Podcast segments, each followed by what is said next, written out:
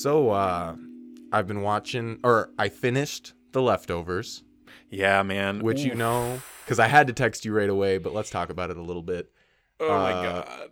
Show's so good. After, it's one of those shows where while you're watching it, and maybe even immediately after every episode and the show as a whole, I'm like, this is something I need to think about. You know what I mean by that? It's not just something I can immediately be like, I am satisfied. That is the best Right. show I've ever watched. It's something I walked away from and was like, I really need to think about what I just watched. And it could have easily churned into something I I was like, eh, not my thing. If I would have thought about those things, I could have seen them, you Hmm. know, being pseudo things, if that makes sense. Like things you think about and then they flesh out into nothing, you know? nearly things. nearly things, but Um. not quite. And everything I I wanted to like meditate on, ha- I was able to find an answer for myself and be satisfied with that answer. I got and what's cool Yeah. about it is I know that maybe your answers with things that you wanted to meditate on are different than mine and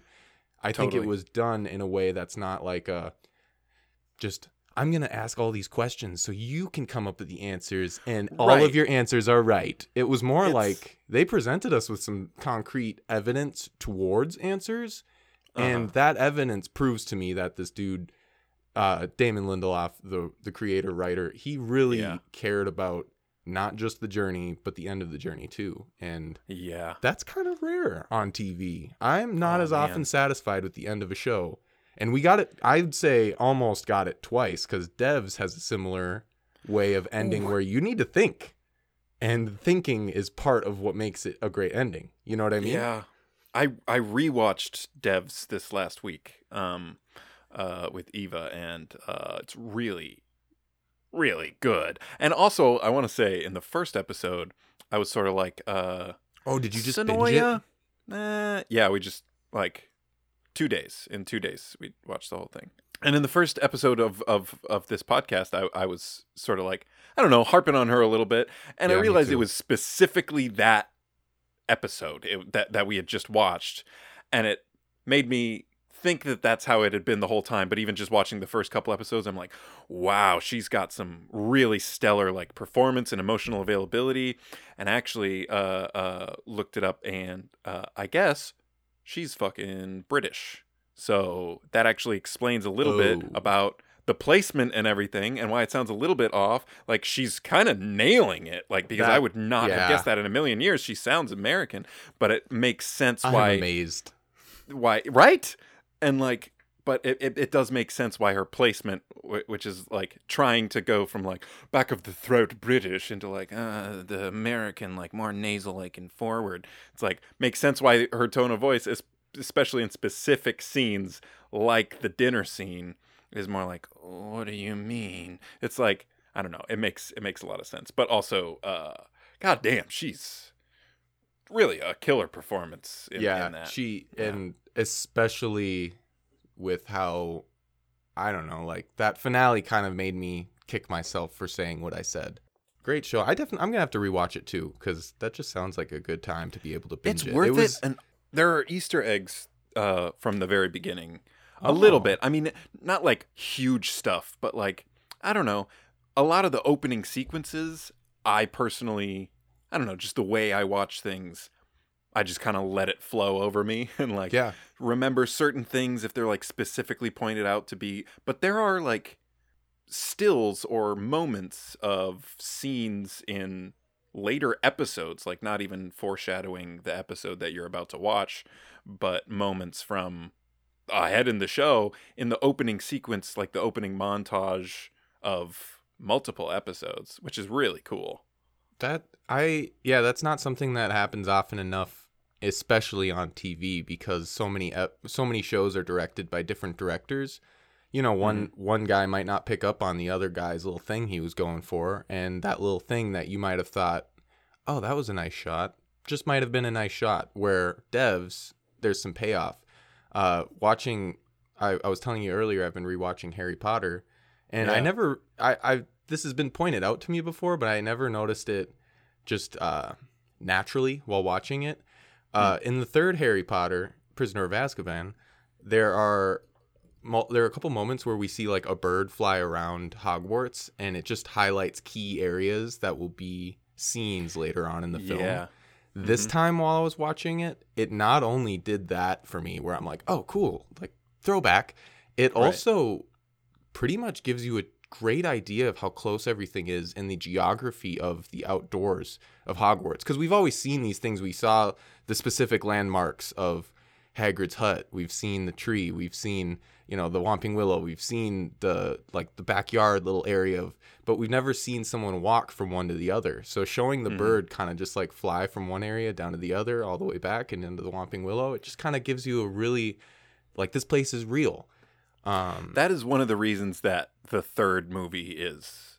I mean, one of the many reasons that the third movie of Harry Potter is the best of the series.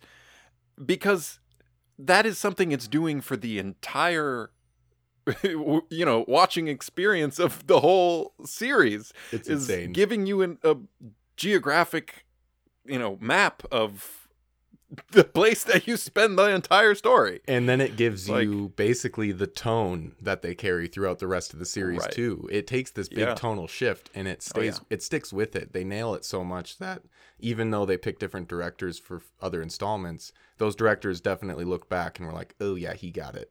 We're talking about it a little bit in the first episode, but Harry Potter might be one that we could do on this show. Absolutely. You know, especially now that I've gone through multiple Harry Potter phases, being a kid just being amazed cuz it's Harry Potter but in real life cuz I read the books before the I was introduced to the movies. It was yeah, So it was like that was the first time I've been just blown away at a book I've read coming to life. And Yeah. then um getting a little older and being like, uh maybe the first two aren't as, you know, they're they're from my childhood or whatever.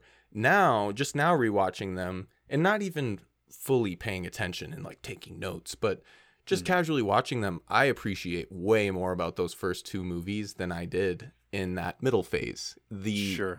the way that it captured me as a kid was the point of those movies and they Yep. did it so well and there are so many lines of dialogue and little moments that are edited to just be memorable like Yeah, uh, uh there's no such thing as magic like just little things like that watching Right. them now i'm like oh there's a rhythm to that whoever edited that did that to a beat almost you can tell like Mhm. he almost and done it's it's just impressive and the little decisions like that are what makes me still quote those little quotes in my head you know yeah. Another thing I want to highlight that I watched uh, in the last week, because I've been I've been passing my time a lot with uh, the Adventure Zone podcast. They they play D and D for the first like large arc, and the most recent one they're still coming out with episodes is D and D as well. But there's this really cool middle arc that they play a game called Monster of the Week. Monster of the Week is basically like the type of shows Monster of the Week shows that came out during you know large uh, network television era, and the prime example, which is what I'm getting to, is Buffy the Vampire Slayer. oh And I've also Totally. been, um, you know, they've mentioned Buffy a bunch, and I also got uh, socially distant lunch with my friend Sophina like a week ago, and uh, she was just raving about it. And I guess she's been doing a rewatch, and I was like, all right, it's on Hulu. All the episodes are on Hulu. I guess I'll give it a try because I tried it before, um, but man the what a strong beginning and i know it's one of those that uh like a lot of things uh, a lot of people are like get through the first season it's good the first season's good but then then they really get the groove for it. And even the first couple episodes i think i only watched two but still it's like they set that up really really well. And part of what i really like about it the main thing i wanted to highlight just talking about it bringing it up is um, that you're not it's not an origin story in the first episode. It's just about her getting to this new town. Like she already knows she's the vampire slayer i didn't know that. Um have you ever watched supernatural? No i know i know you had a huge phase with that show. The early half of that sh- it's still on so maybe Oh, is even the it? early third. I think wow. so. Oh uh the early third of that show like first three or four seasons is just monster of the week most of the time and those are in my opinion everyone has their opinions on that show because it's one of those you know i think that's when it's the best. Just schlocky monster of the week you know. And and it also starts in a way where these dudes already know what they're doing and they're Yeah. already they've done it before and uh, it kind of starts with them needing to get back into it, you know, Right. which I, I love stories like that. Those are always so cool. Well, uh, this is a new lens podcast. Gary and I here do about things we've watched uh, in the past, probably mostly from childhood, and are revisiting through the new lens of aspiring filmmakers.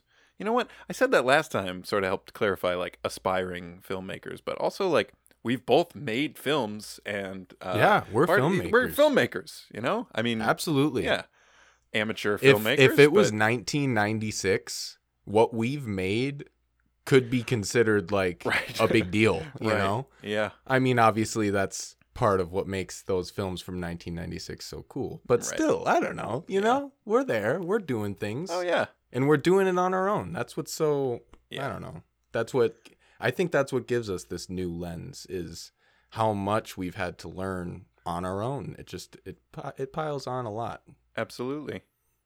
Well, we're on episode five, right? Ep- yeah, it's episode five here of Yep. uh, Avatar: The Last Airbender. We've got the King of Omashu, a fantastic episode.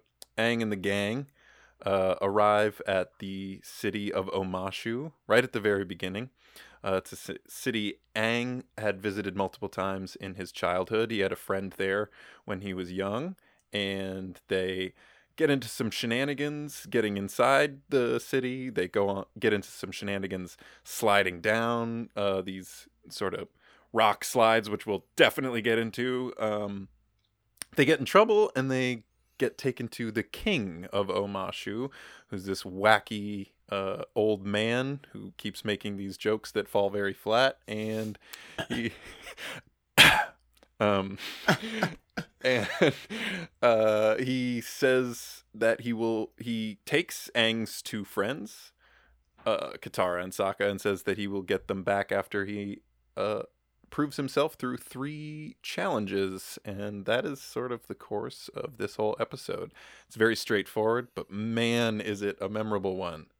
It's so funny. It's so It's it the is. funniest episode yet. I It think is- so. It's straight comedy like the whole time, and it. I love it. I laughed so hard for so like the whole episode. I was so surprised. Yeah. Two things, or just one one thing, I suppose. One subject I want to highlight real quick before we get into the story is right before we were watching the episode. Um, I found out Katara is May Whitman, whose uh, name I didn't know. no way. But sh- yeah, she's Egg from Arrested Yeah. Development and one of the X's in Scott Pilgrim versus the World. And General Zhao is Jason Isaacs, Lucius no way. Yeah, dude. I didn't fucking know that. He's Isn't one of the best rad? actors around. I had no idea. Wow. No wonder he's such a good dick. Oh, Jason Isaacs, good dick.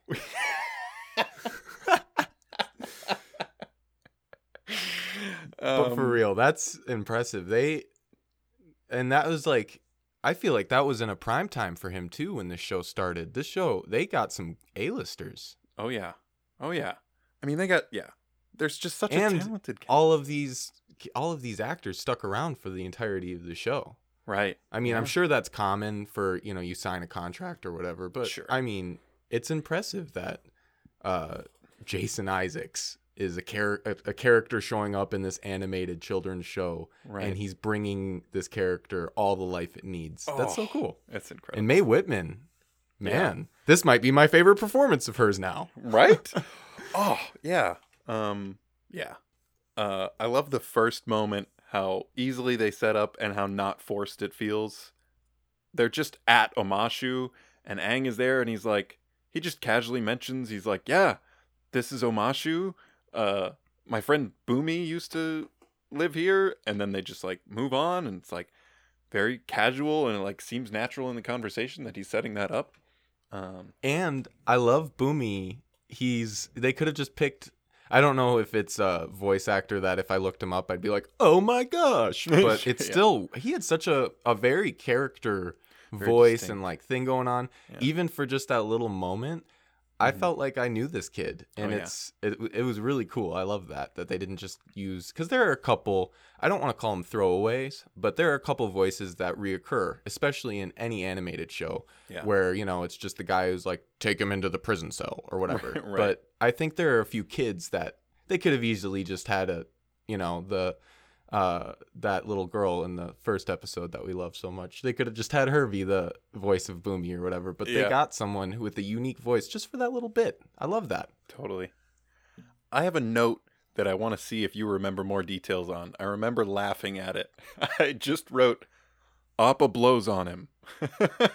you remember what I'm talking about? It's the very beginning. Cause appa Shit. Yeah, Appa just That's- uh, he says something to Appa, and Appa just like turns to him with a f- straight face and just just is that when he know. gets all the appa hair to be able to turn into the grandpa Ah, wow I i, didn't remember- even yeah. notice that that's so funny anyway. It's little. See, that's. I mean, I'm literally sitting here. I watched it writing notes, and I missed something like that. You know, Yeah. there's so many little things in this show that just. It's such a funny episode. Oh yeah. Uh, I thought it was interesting. Uh, I think it was Zuko or uh, Sokka makes the comment when they get to the city, or no, I think Katara actually. She says we don't have any cities like this in the South Pole, and it made me wonder: do they have other places in the South Pole? Because I know Hmm. that the Southern Water Tribe is who we meet in the beginning, but then she refers to it as the South Pole, and like, sit like, is it because there just Oh, are no cities at all? But maybe there are other villages in the South Pole. Maybe there. I don't know. I just think Hmm. that's kind of cool to think about that they like made that little distinction. yeah. And then Sokka's just like, yeah, there are no buildings here that melt because we had to watch his poor fortress melt like Right. twice.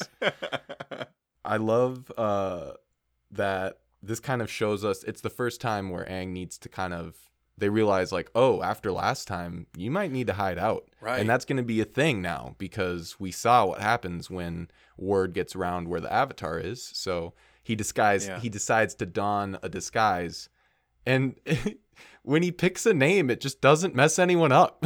I love that. and it's like the Katara just picks right up on Pippin Papalopolopicus, or ah, Yeah, I wrote like- it down, but I can't even. Can't I did too and I. I'm looking at it and I can't. I can't even try.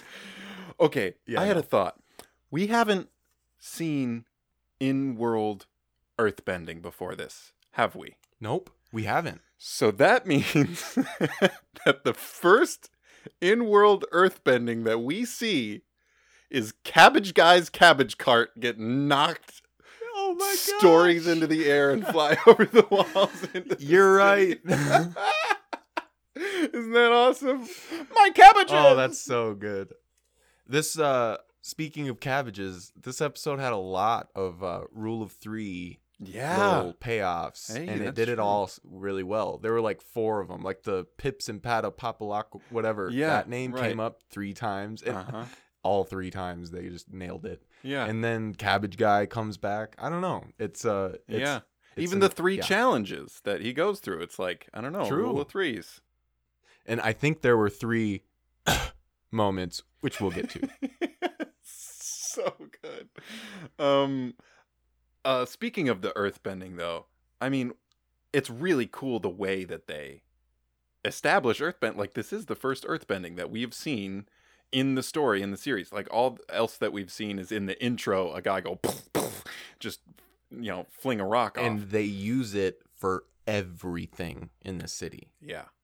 Everything. everything it's the entire city is built around that and how cool and like the entire design of the, city wall from opening. the wall from the gate entrance there's no way you're getting in that city without earthbending literally that's the only way the gate I love that earthbender guard. stone wall what that that guard he's just so like rattled by Aang and then he's like oh you seem like a responsible young girl. Make yeah. sure your grandpa doesn't get into any you know funny business. And then he looks and sees the little momo ears pop out. His face he's genuinely just shocked. Like Just what is like, happening? What?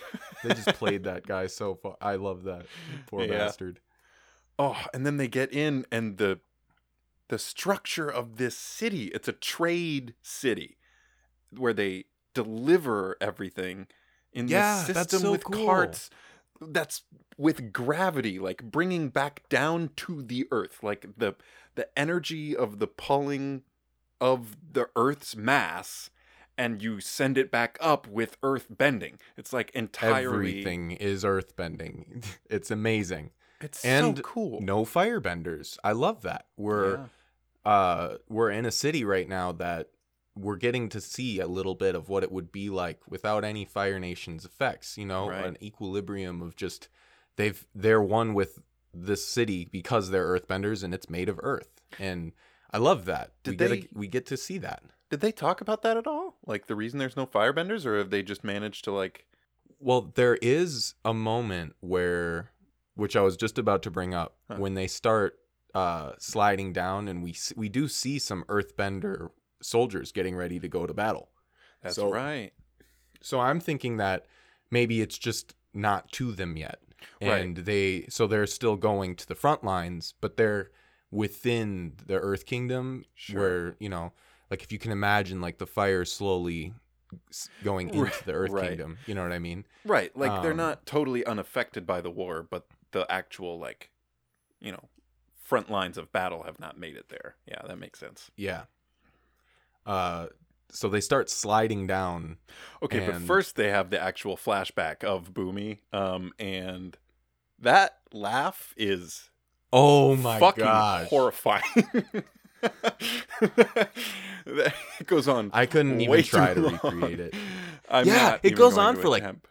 Twice as long as it should. It Yeah. just the camera just like stops on his face and he's and it's just like God. oh god. horrifying. Um, but yeah, and then the that whole sequence of them sliding down is so much fun. and it shows a lot about their characters. Yeah. We got we I mean every little decision from episode 1 every character makes deci- decisions that make sense for them. Yeah, Like Katara being uh Sokka just being too scared to know what to do. Katara being like, Aang, use your earthbending." And then Mm. Aang thinking, "Great, I'm going to use it to speed us up." you know, it just yeah. shows like or yeah, use your airbending Yeah. because you know, of course she's going to think of the best way to slow them down and of course he's going to use that to speed Right. up. And I loved the moment with uh the freeze frame. Just, yes. All right, he says, "Men, you're going into combat soon. You must be prepared for anything."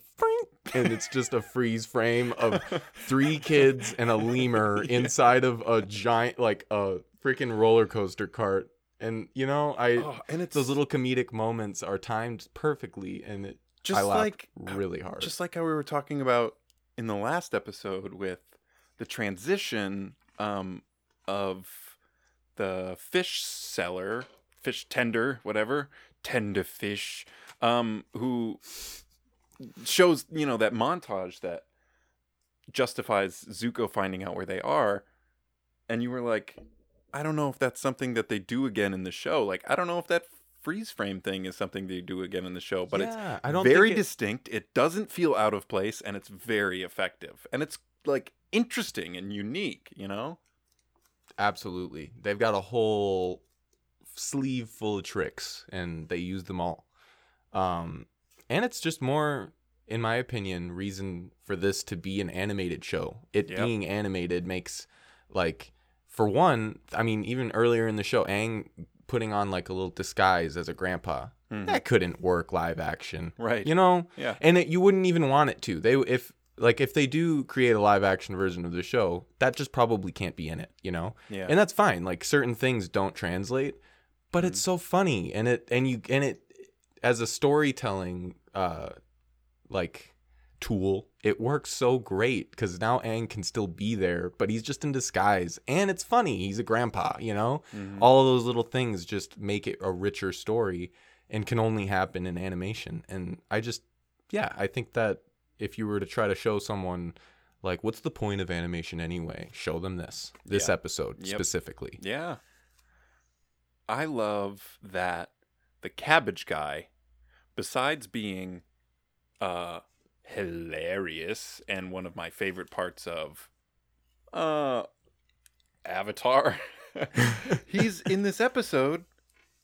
He's not just a one-off joke and he's not even just the rule of 3's like out of the world random funny joke. The first time he's in there, is the first time we see earthbending in the in the universe that we're in. The second time that we see him, it's how they get caught. And the last time is the button at the end of the episode that we'll talk about later. But like that's so cool. I don't know. He's being I'm just happy in for the him. I- Where does he get all these cabbages? My cabbages. He doesn't just have. He shouldn't even be upset, dude. You got infinite cabbages. You know, his cabbages got destroyed, and like an hour later, he's just in the city peddling a cart of fresh cabbages. He is a cabbage know? bender. He, oh, cabbage bending. I loved the term that they used for. uh um, they said like the different things that the kids did wrong when they got to the king. One of the things that he said was malicious destruction of cabbages. Yes. It just that being said seriously made me laugh my ass off. Oh, just, You know, ter- terrorizing the town, uh, impersonation, and malicious malicious destruction of cabbages. And then that guy goes, "Off with their heads! As many heads as they had heads of cabbage." so good. The when they finally meet the king and he's being all weird and making these terrible jokes. The first terrible joke he makes is um it's hopping. Yeah, because he said, "What does he say? He's from like Uh, Rabbit Island or Bunny yes, Island or something yes. like that." He's from And Rabbit. he's like, "I hear that like place is hopping." hopping. And, And the camera just, just busts a gut. He loves it. Sokka loves it. That was, and that's the first of three. Just like Is there a cough in that one? Yeah, Oh, I like I turned up the episode loud because Yeah. I kept on wondering, is that a cough moment? And Yeah. almost every time that it could be is. There are I think 3 or 4 even, but 3 for sure. Okay. And that's one of them. Okay. Just like who's coughing? It's just like one of the guards like not amused, you Yeah. know. I thought it was hilarious when uh now this time when the king says I wrote it down here. I think I can do this. Pippin Paddleopsicopolis. yeah. When he says it, he even says it fine. So Yeah. that means that Katara says it to that guard. That guard heard it twice total Right. and somehow was able to relay the message to the king hours later and the king then just knew it yep. that name was like no problem for anyone and the whole point of the first setup of it in my opinion you're thinking like oh this is going to be a name he can't pronounce again Right. and then he never has to and everyone can pronounce it which just is funnier yeah. the show is so smart It really is. um the second great uh shitty joke that the king makes when Sokka's just like, let us leave! And then it just zooms in on him, let us leave? And he chews on a leaf of lettuce. yeah. Right. The music that plays, I can't remember it off the top of my head, but it's just like with Momo having his own music. This dude has his own music of just, you're a crazy dude. oh, speaking of Momo's music, It changes. dude, when they when they're in the prison cell and they're like, "All right, come on, Momo," it shows it, or like he goes over to talk to Momo to put him into the hole. Yeah, exactly. And he's just sitting there with a It's just like slow belly. motion Momo music. Yeah. And then when they try to like stuff him in the vent, he just fall. He like I think he just decides to sleep there. His up. legs just go limp. And then it's never addressed again. just left him in that hole. they totally did. I was wondering, are they gonna show us like him get out or like Yeah. him sleeping there? And they just don't. you No, they don't need to. He gets out. No. Take them to the refurbished chamber that was once bad. Very funny. So many killer jokes in this episode. Flopsy, his pet, oh yeah. the king's pet. oh, but Not before- only a really cool animal, Yeah. but the way it holds Aang. when, Yeah. When Aang is like, Flopsy, it picks Aang up. It's just funny to me. I love thinking that. Like, if my dog were giant, it'd probably pick me up. yeah, You know? right. With its big buff arms. They're like the rock's arms on a dog. yeah. I love when they first before they get into the challenges, uh, when they come into the hall, um, and he's like changed his outfit. He's like, "Do you like my outfit?" I think there's another cough moment there. I have cough. Yeah, there is. outfit cough. Um, and then I love Aang tries to intimidate him he just rushes up to him and just a That's such a cool little thing too. big His little of wind. footsteps. Yeah. Oh, Um, so cool. and then another cool world building and earth bending centric city aspect is the prisoner the way they're keeping Sokka and Katara like prisoner and the thing he has to the time limit he has to overcome is the creeping crystal which is so cool and terrifying. and I don't want that. terrifying they just But put a then it ring ends on up them and being rock candy. right i love that i do love that Like they could. I wonder if they could eat it though. I wondered that when he takes a Mm. bite out of it, I'm like, is that an earth bending like food? Like, is it something he can bite because he's an earthbender? Do you know what I mean? Mm, interesting. Uh, I feel like not because I kind of like the the idea that they could have just have broken just out their the way whole out. time if they wanted to. Sokka was on the way. You know, Yeah, he could. He would have figured it out because that's something he would have tried for sure. Yeah. Oh, these three challenges are really cool, and I like the way they set up that he has to think outside of the box. And they had to think outside of the box to write that episode to think about challenges that he had to think out of the box to overcome. I wonder if they thought, "Oh crap! Now we have to make sure that these guys think out of the box more." And then they did. I mean, Yeah. I'm not gonna spoil anything, but Yeah. if I, as much as I remember, the show really does think outside of the box as it goes on. And that's a lesson that he uh, learns along the way in this. Like, he's gone through things pretty straightforward up until now. Every time he's had, like, some sort of confrontation. I mean, I suppose the most outside of the box thing that he's done is getting the Unagi to douse the city, but that was sort of like just making a link in his head that was mm-hmm. just linking two things as opposed to looking at a situation and thinking about all the aspects of it in a completely different way. You know what I mean? Absolutely, yeah.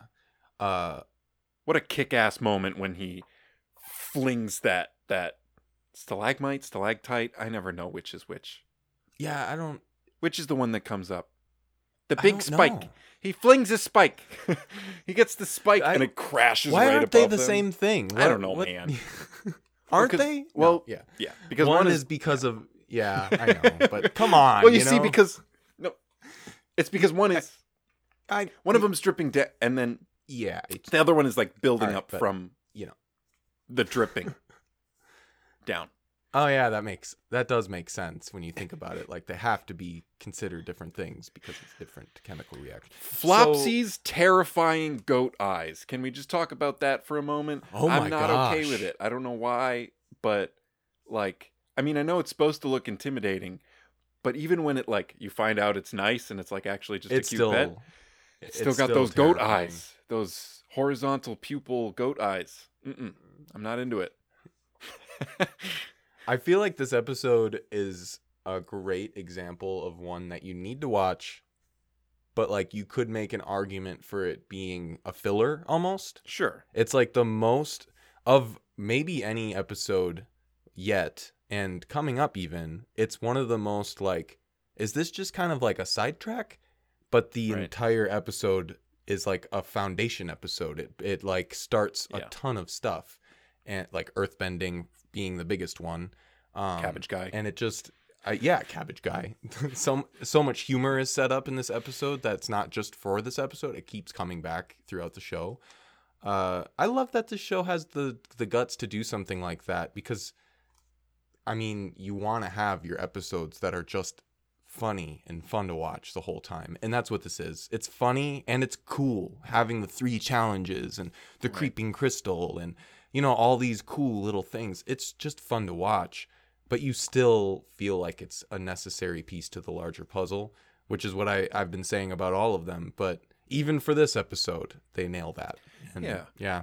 the the last That's impressive. two episodes are very uh sidetrack but also you need those events on the way to the main goals that they're working towards to make it feel like they spent time getting there and it really does feel like they spent spend the time you feel not only the time that it takes of each of the all of the story that we see but the time in between the episodes it feels like they've been traveling in between the episodes and continuing to bond and set up camp Even if tear it down. we never heard these names, uh, King Bumi or City of Omashu Mm. or or Suki in Island of Kyoshi ever again, and then in like the last episode, a character mentioned it, you'd still be like, King Boom. Like that was such a great, you know, Right. I, I know what that city's like, or I know Mhm. the purpose of that city, or you see a statue of uh,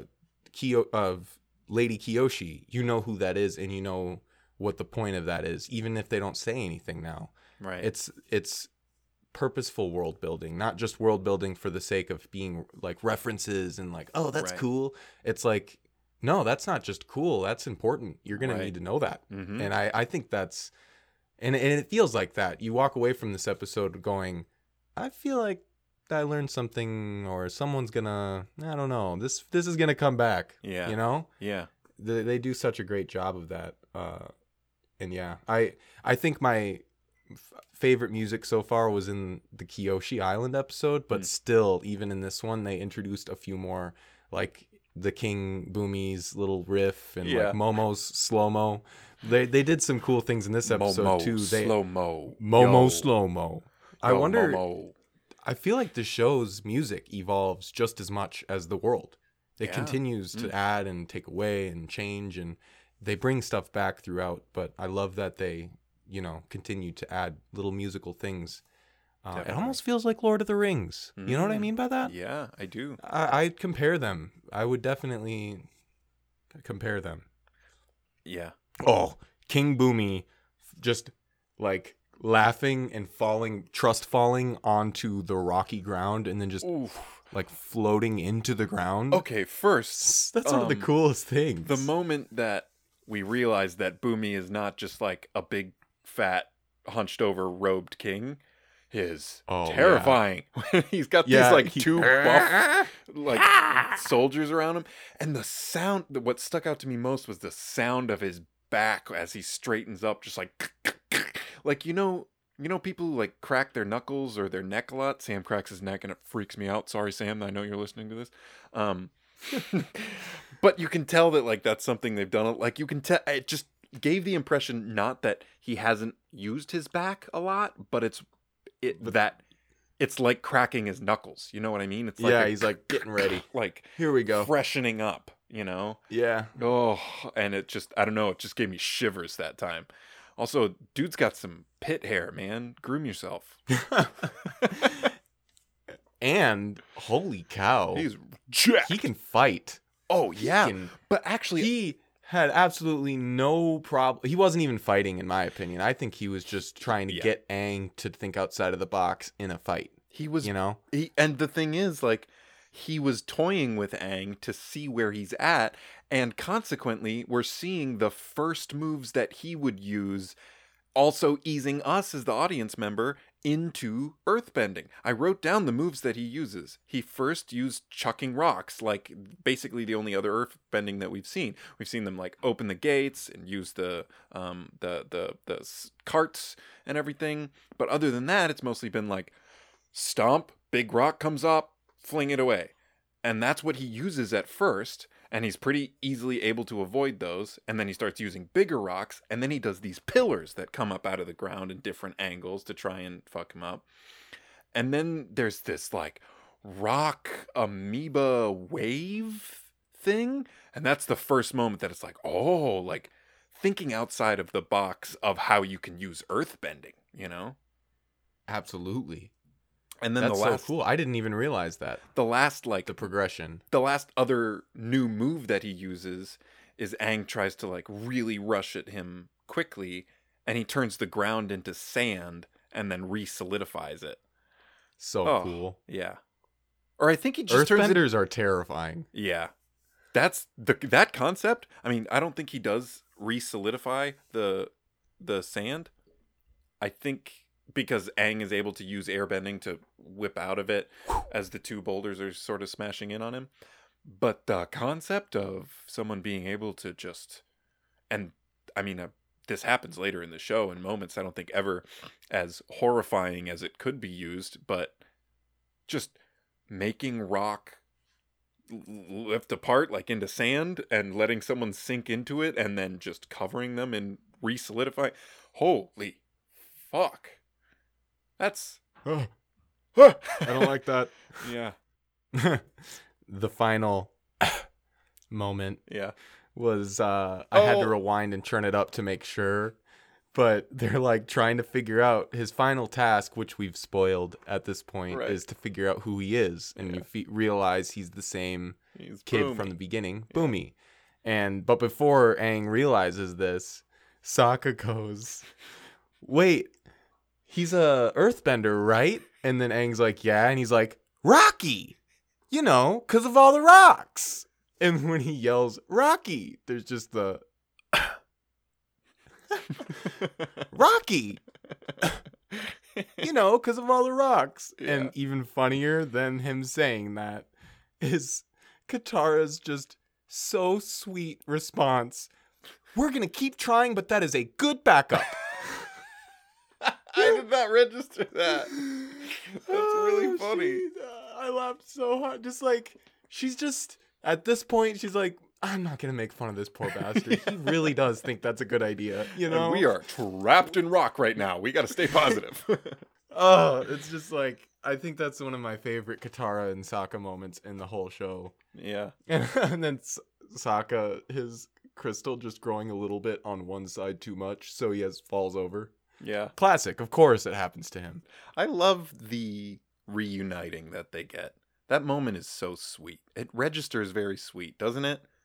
Yeah, When- it feels and it feels natural. Yeah. It's just like My You old wanna- friend, you haven't changed Yeah. a bit.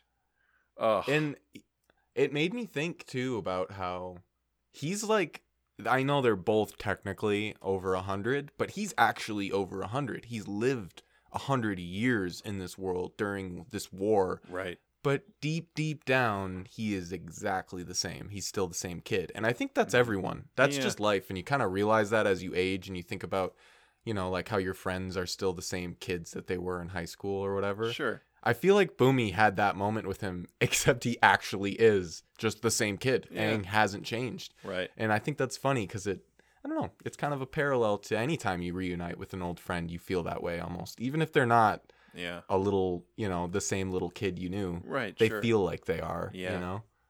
Um, And I mean, yeah, Yeah. that's interesting because like you can you can grow and learn, you know, new ways to interpret things and like change things about yourself, but there's so many things that are just inherent to you and that he really recognizes him as Bumi because of who he is and the way he's set up. But obviously, he's not a kid running the kingdom and everything. Like he's learned how to do so many things. He's become a master earthbender and he's, you know, there's still, res- he's still a responsible king, Right. but he's down to go Yeah. earth sliding. you Right, know? which is such a great ending. I do want to highlight though, I don't know if this is the first time it's said uh, when Bumi is giving him sort of his final speech, clarifying the lesson that he's bestowing to him, which is you have to think outside of the box, think like a mad genius.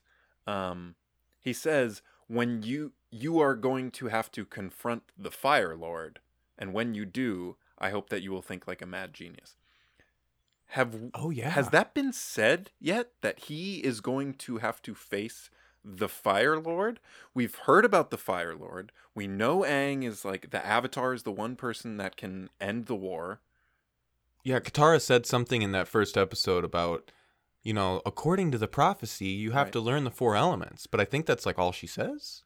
So there is like yeah. a prophecy of some kind. So maybe the prophecy says that, but he doesn't know it yet, or I, don't know, I go might back have and to- rewatch. Yeah, just to like me too, just in case. that. I feel like But it would be a bigger that's- deal if it is. But even so, even if the first time we hear about it is Katara laying out the prophecy of um, the Avatar will face the Fire Lord and end the war, still, that's like the first time. I don't know that it's being addressed more casually and con- not casually, but like It's real. Yeah. it's yeah, it's real. Yeah, and I wonder if he realizes it yet because I can't.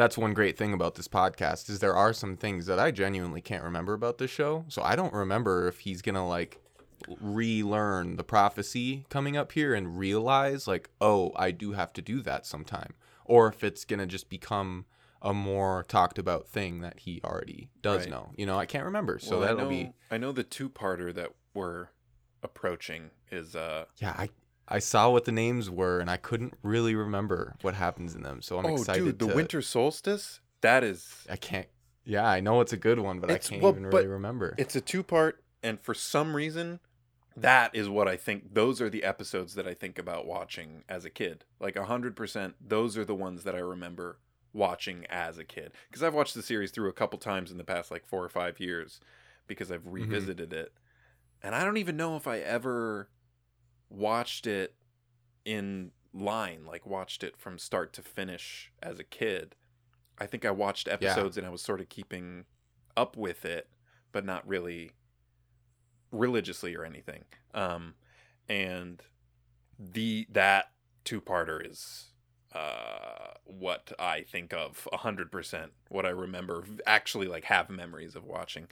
But that's after one more episode. What is the what is the next episode? I forget. Oh, I forgot. I was looking ahead. Um, while I'm looking this up, so one thing that this episode did that I don't think we've fully mentioned or talked about yet that I think is so cool. Yes, it introduced earthbending, but it also introduces the concept of every bending style having a different uh like martial arts form Hmm. to go with it. We saw earth or firebending in that first episode, and we've only really seen glimpses of air and water because both Aang and Katara Yeah. are amateur. Like Aang is a great airbender, maybe a master already, but he's not a uh, like a fighter or a Right. you know when he uses it, you see it being used as like little tools, like him like pulling something towards him or using his little air ball to float around. Hmm. But you know there haven't been a ton of moments where we've seen him use a certain uh, style of martial arts. But we've seen Zuko in firebending and his like how he does that, and Yeah. now with this fight with Bumi, we saw it's just an entirely like the moment that I always think of is when he does that thing where he puts his fists right next to his waist Hmm. and then just like he does like a walk that almost looks like a goofy like Oh, yeah. he like sways left to right while he walks forward and kicks up the, it's like the pillar moment Yeah. yep. Yep. I just watched this movie on Netflix, which I highly suggest for our listeners. If you like this kind of thing, this is a movie for you. And for you, Calvin, called Shadow. Shadow. It was dope. It's basically a fantasy, a realistic fantasy, like martial arts type movie where I don't want to say too much, but there's like, like, a, a war type scene. Like I don't know the word for it, but there are fight scenes with like 300 people, Sure. and they use uh, bladed umbrellas as their weapon. oh. So like the umbrella is made out of blades, and they u- they walk like Bumi did in that moment when they're holding the umbrellas. If you can imagine someone like holding an umbrella and then and like swinging it around, yeah. it but like 300 people. Oh, the movie is dope and it's very well choreographed and there's some sick moments in it. Highly suggest. Uh, episode six of it is imprisoned. Oh, Oh wait. I won't say much, but I will say it's a Katara episode. That's right. One of my favorites for sure. It's a good one. Ah, they're all. I'm gonna say that with every single episode. Yeah. I I remember when I first showed Abby every episode, I'd be like, "Oh, this is one of my favorites." Yeah. By like mid season two, she was like, "Are you just gonna say that with every episode?" And I was like, "I don't Yeah, know. I might. Maybe not, but I Yeah. probably will." Yeah. Oh, there's so many good, memorable moments in this show. I don't know, man. And what's so cool about this show too, after you know watching a lot of TV throughout my life and realizing not all show most shows don't do this. Everything is memorable and isn't it's not over. Like anything you've seen that you're like, that was cool. What a cool character. Well, I hope you liked him because you'll probably see Yeah. him again. Stuff like that is what makes this show so rich. I it's mean, not just like yeah. fun to watch while you're watching. It's fun to rewatch. It's fun to watch, you know, having seen other episodes. You can tune in and tune out or not. And yeah, we'll probably say that every episode here Well, because it's like especially the key to what makes it good. I will say, especially season one, I'm starting to. Th- I I have a couple episodes in mind, and I believe they're in season two that are pretty on their own and not necessarily important. I have like two that specifically that I'm thinking of, but I don't know. We'll get to that, um, and we can talk about maybe I'm thinking about them in the wrong way, and they are more important than I think about it. But even so, even those you know auxiliary episodes are necessary for the world to feel lived in and the travel that they go through because Exactly, they go through so they go so far and do so much. Yeah. Anytime a character in the show makes a decision, you can think back to what they've been through in the show, and that influences their answer to what they. You know what I mean by Mhm. that? If Katara is gonna do something, Right. it's always gonna make sense for her Mhm. character to do it. You will be able to Uh, track where she learned that lesson. Yes, and often, what's so cool about it too is you could tune in late and be like, "What?" Because Right. these characters go through a lot. well, you want to do kid moment of the week? Yeah, let's do it. I uh I'm kind of tossed between a couple things Yeah. because I am too. I some, I love Yeah. Cabbage Guy, obviously. but do we love him yet? You know what I mean? Blank slate. Do we love him yet? Or I mean, is he just Blank funny in this episode? he's really fucking funny, man. It My is, and they to- they totally give him the full three yeah. poor time. Yeah. Uh. I was thinking that, or just in general, all of the bad jokes that fall flat in this episode. Yeah. I mean, it could be. It could be when, when he's like lettuce leaf, and then it's this close up on his face, and he's chewing the leaf, and it's like sticking up weird out of his mouth. Um, I also really, I really, really like the uh the Momo, Momo, big belly Momo sleeping, hark, hark, hark, hark, hark, hark. Or how about Aang's reaction to Bumi unrobe, like derobing and being a buff Earthbender? Oh, Aang yeah. just going. he like has this face like, like That's oh right. fuck. yeah. he just knows he made the wrong decision. That's pretty good. Oh man, I'm not sure. This episode is truly it's so funny. And that's the thing. I, I think I often forget that kid moment doesn't necessarily mean funny moment, Yeah. does it? But that's kind of part of what makes the kid moments in this show good is that they're funny. Sure. They're not just, you know, because you can have a kid moment in a show not be funny, Yeah. but that's what makes these ones Yeah. good. Yeah. I don't know. I'm feeling Cabbage Man, maybe. I mean, it's... spoilers to everyone who doesn't know that he comes back, but he definitely does. And That's what makes him as I funny feel as like he I gotta. gets. I mean, I just think that guard in the beginning was really funny too. that's Just- true. They played him, and I just think that's funny. I don't know. Yeah. I'm I'm gonna cast my vote Ooh, for. I what? think I might know what it is. What? The freeze frame. Oh yeah, yeah. No, I agree because yeah, because it's good. All right, in so guys, you many have to be prepared for anything. And the sound, yeah, too, and the faces they're making, the freeze frame. And that's another, just another reason that the show is uh, specifically great as an animated show. Humor like that is humor that I feel is very hard to pull off live action. You can. Yeah, I think Scott Pilgrim versus the World has Mhm. a lot of animated Mhm. humor being pulled off in a live action setting, which is always my argument for like, you know, making like a comic book movie good. Because I could definitely understand someone's arguments against movies that, you know, are so popular these days, like Marvel movies and whatnot. yeah, If you're not into w- the story of those movies or like just superpowers being brought to life, Yeah. they might just not be your movie. They might be bland or whatever. And I get that. yeah. But, you know, movies like Scott Pilgrim make me go, okay, it kind of is possible sometimes, you know? It can be. It takes a lot more, and it has to be really, really well done if you're gonna do it in live action. There's some things that just work better in animation. I think. I've looked it up since our since we've started this podcast, and it's one of those rare things that there's news that they're making a live action Netflix Yeah. Avatar show, but nothing that I am like I buy that. You know what I mean? right. Yeah. It's like when they used to they actually used to say that about a Legend of Zelda live action movie or show. There's also been talk. and then of that just Lord never happened. series. That is happening. is though. happening? That Oh, okay. the money has been spent. Oh, okay. Amazon spent like I don't want to say the wrong number here, but I think it's close to a billion dollars. Wow. Wow. I might be saying the wrong number there because that's a lot of money. I mean, who But- knows? Honestly, I'd believe it. And you know, what they want gonna do. that. What I know that they want to do is make it.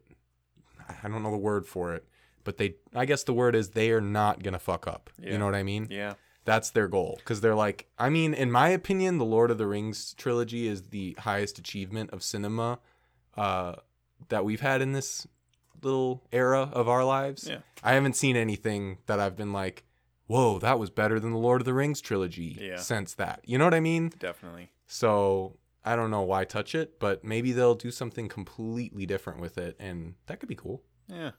Speaking of the Netflix live action possibility of the Avatar show, who knows about that? But I did see an announcement. Uh, regardless of that, they are bringing all three seasons of Avatar to Netflix May 15th. What a perfect time for Right? that. S- Perfect Wow. timing. I'm so glad. I'm so excited. I will be able to. I can right now say you will be able to watch this show with us, but we'll be able to in our episode say you'll watch along with us. I mean, like so many people have Netflix. It's a pretty unanimous thing, ubiquitous, whatever. It's all over the place. You you've got you. If you don't have it, you know somebody whose login you can use. Um, And don't just use their login. I mean, wait, before I say what I'm about to say, I'm assuming that at that point, quarantining and self quarantining won't be a thing anymore, or whenever you can do this, go over there and watch it with them. Or if you are self quarantining, have a Netflix watch party because yeah. introduce people to this show. It is the greatest show ever, Yes. and more people need to watch it. If you have, That's seen all I'm really getting at. share it with someone else because watching people watch it even for the first time in years let alone like for the first time is so much. What i introduced the show to will and it was oh just incredible to Oh, I remember be able that. to watch you know watch him discover the show for the first time. I have doubts that uh we'll be able to just freely hang out by may 15th uh, with no worries Me too. but i think it'll i think we'll make some progress. I don't know. That's like three weeks out but netflix party you did mention is totally a thing. Totally Uh, a thing. i do recommend it. I've tried it before. I mean it's not it's not the same but it is fun. And i feel like especially for a show like this it'd be it'd be kind of perfect. I hope everybody is staying safe and healthy out there. Uh, this has been a new lens covering such a funny episode. Really heart heart filling. My Yeah. heart is filled with just hope and joy after that. I can't wait to see where the series continues. the good stuff good emotions good good good ones well i'm calvin And I'm Gary. Hope you guys had enjoyed listening to this one. Come on back next week for episode 5. What was it called again? Imprisoned. we'll see you then thanks for listening fuck yeah dude